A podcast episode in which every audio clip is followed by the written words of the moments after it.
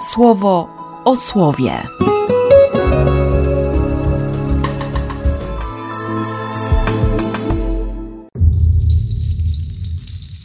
Dwudziesty trzeci czerwca, środa.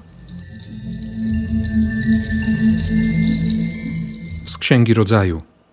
Po tych wydarzeniach przybyło w widzeniu do Abrama słowo od Pana i rzekło: Nie bój się, Abramie, ja jestem dla ciebie tarczą. Twoja nagroda będzie bardzo wielka. Abram odpowiedział: O panie, dlaczego chcesz mi coś dawać? Ja już gasnę, a nie mam potomka. Moim spadkobiercą będzie syn Masek, mojej niewolnicy, to jest Damasceńczyk Eliezer. I Abram dodał: Skoro nie obdarzyłeś mnie potomkiem, mój sługa będzie dziedziczył po mnie. Zaraz jednak przybyła do niego taka odpowiedź pana: Nie ten będzie twoim dziedzicem, ale ten, który wyjdzie z ciebie. On będzie dziedziczył po tobie. Kazał mu wyjść na zewnątrz i tam powiedział mu: Popatrz na firmament nieba i policz gwiazdy, jeśli w ogóle będziesz zdolny je policzyć. I dodał: Tak liczne będzie twoje potomstwo. Abram uwierzył Bogu i to zostało mu policzone jako świadectwo jego sprawiedliwości. Potem Pan mu rzekł: Ja jestem Bogiem, który cię wyprowadził z Ur aby tę ziemię tobie dać w dziedziczne posiadanie. Abram zapytał: O władco, o panie, po czym poznam, że stanę się jej dziedzicem? Odpowiedział mu: Wybierz dla mnie trzyletnią jałowicę, trzyletnią kozę, trzyletniego barana oraz turkawkę i gołębia. Wybrał mu to wszystko, rozciął na połowy i położył je naprzeciw siebie. Ptaków jednak nie przepoławiał.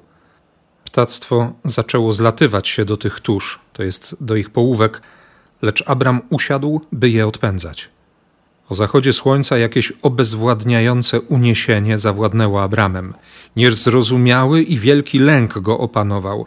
Wtedy on odezwał się do Abrama: Wiedz o tym, że twoi potomkowie będą jako obcy przebywać na ziemi nieswojej. Zrobią ich tam niewolnikami, będą ich dręczyć i poniżać przez czterysta lat, lecz ja osądzę naród, któremu będą musieli służyć.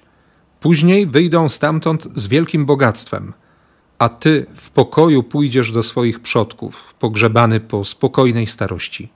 Dopiero w czwartym pokoleniu oni tu powrócą, bo wtedy grzechy Amorytów osiągną już pełnię. Kiedy słońce znalazło się na zachodzie, ukazał się ogień, a potem jakby piec wypełniony dymem i płonące pochodnie ognia. Przeszły one pomiędzy tymi rozciętymi połowami. W owym dniu Pan zawarł z Abramem przymierze, tak mówiąc: Twojemu potomstwu dam tę ziemię, od rzeki Egiptu do wielkiej rzeki, do Eufratu. Oddam Kenitów, Kenizytów, Kadmonitów, Chetytów, Perzytów, Refaitów, Amorytów, Kananejczyków, Chiwitów, Girgaszytów i Jebusytów. Z Ewangelii według świętego Mateusza. Miejcie się na baczności przed fałszywymi prorokami.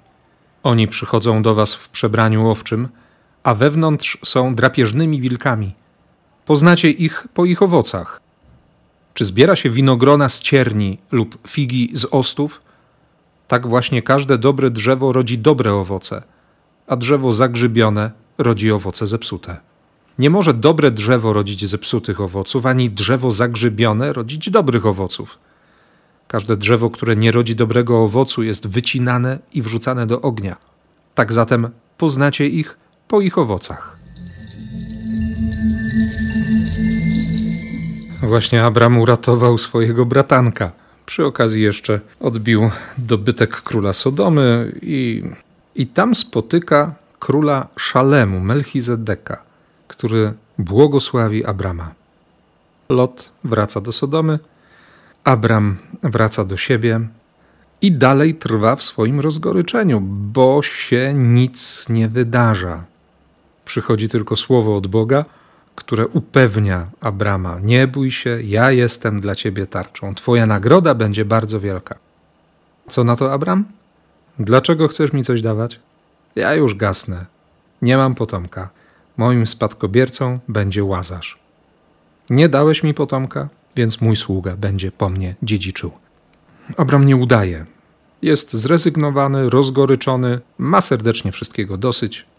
Czas ucieka Nie widać żadnych nadziei na to, żeby miał dziecko, a Bóg znowu swoje. Nie ten. Nie ten będzie twoim dziedzicem. Ten, który wyjdzie z ciebie, będzie dziedziczył. Wyjdź z tego namiotu, odetchnij świeżym powietrzem, popatrz na niebo, zobacz gwiazdy i spróbuj liczyć. I Abram znów uwierzył Bogu na słowo. I wtedy właśnie Bóg zaprasza go do zawarcia przymierza. Abram chce się przekonać o tym, że, że ten Bóg naprawdę dotrzyma słowa i przygotowuje wszystko, jak to w tamtym starożytnym świecie było, do zawarcia pewnej transakcji. Trzyletnia jałówka, trzyletnia koza, trzyletni baran, synogarlica czy turkawka, gołąb. Jałówka, koza, baran rozcięte na połowy, droga krwi, wnętrzności. Wszystko tak, jak być powinno. Jeszcze Abram odpędza to drapieżne ptactwo. My wiemy z 13 rozdziału Ewangelii Mateusza, kiedy Jezus opowiada przypowieść o siewcy, że te drapieżne ptaki to, to znak demonów, które wyrywają słowo. Tutaj diabeł też chce. Chce wzbudzić w Abramie niewiarę, nieufność. Ale ten to całe zło odpędza. Przychodzi zachód słońca, ktoś wyłączył światło i pojawia się jakieś obezwładniające uniesienie. Bardzo lubię ten przekład z Septuaginty. Tardemach, hebrajskie, hebrajskie określenie tego przerażającego zmartwienia, znaczy stanięcia na granicy śmierci i życia, tej bezradności, bezsilności, paraliżującego lęku. Tutaj jest oddane określeniem obezwładniające uniesienie, niezrozumiały i wielki lęk. I wtedy Bóg odsłania przed Abramem przyszłość. My wiemy, że ten tekst powstał już w niewoli babilońskiej, więc wszystko, co się działo w Egipcie i potem wyjście z Egiptu, wędrowanie po pustyni, dotarcie wreszcie Izraela do, do tej ziemi obiecanej, to wszystko funkcjonuje w pamięci, jest ogłaszane rok w rok podczas Paschy. Ale autor biblijny rzeczywiście jakby chciał odsłonić też te tajemnice bliskości Abrama z Bogiem i tego zaufania, które Bóg ma do Ojca wiary. I dalej to niesamowite przeżycie zawarcia przymierza. Ogień, potem jakby piec wypełniony dymem, płonące pochodnie ognia, przejście między tymi połowami zwierząt zabitych. I Abram nie rusza się z miejsca. To Bóg się zobowiązuje, że będzie błogosławił, że da potomstwo, że da ziemię. I pomimo tych obietnic, Abram będzie kombinował razem ze swoją żoną. Za chwilę Saraj podeśle e, na noc Hagar, urodzi się Izmael i tak dalej, i tak dalej. Ale Bóg nie zrezygnuje z Abrama. Bóg nie zrezygnuje z ciebie czy ze mnie, nawet jeśli my okazujemy niewierność. On naprawdę uczy nas tej drogi wiary, uczy zaufania. Przede wszystkim zachęca do szczerości. To, że Abram staje z tym całym narzekaniem, z tym rozgoryczeniem, beznadzieją przed Bogiem, nie udaje nikogo. Nie jest obłudny, nie jest wilkiem w skórze owcy. To mnie osobiście daje niesamowite światło na sposób mojej modlitwy. Zresztą korzystam z tego od czasu do czasu, kiedy, kiedy idę do kaplicy, wyciągam Jezusa z tabernakulum, stawiam go na ołtarzu i się wtedy zaczyna. Kwadrans albo godzina szczerości. I wiem, że on się nie obraża, bo on chce prawdy. I o tym dzisiaj Jezus też mówi. Wczoraj ostrzegał przed psami i wieprzami, przed tymi, którzy gardzą prawdą i prawdę fałszują. Dzisiaj mówi o fałszywych prorokach. Z innego fragmentu Ewangelii dobrze wiemy, że, że największe niebezpieczeństwo, które czeka owce w stadzie wilków, to, to nie tyle bycie rozszarpanym, co, co przyjęcie zwyczajów i, i udawanie, że jest się wilkiem.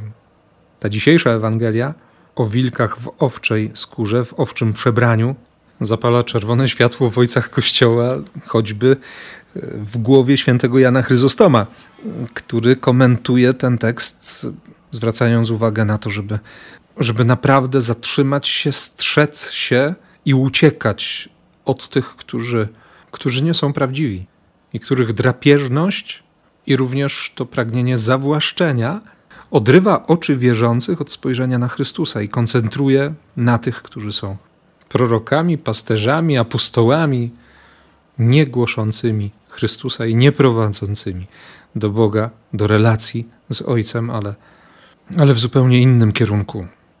Trzeba ogromnej mądrości. Trzeba też czasu, trzeba cierpliwości i ostrożności. Potrzeba trwania w Kościele, we wspólnocie Kościoła, w zdrowej nauce.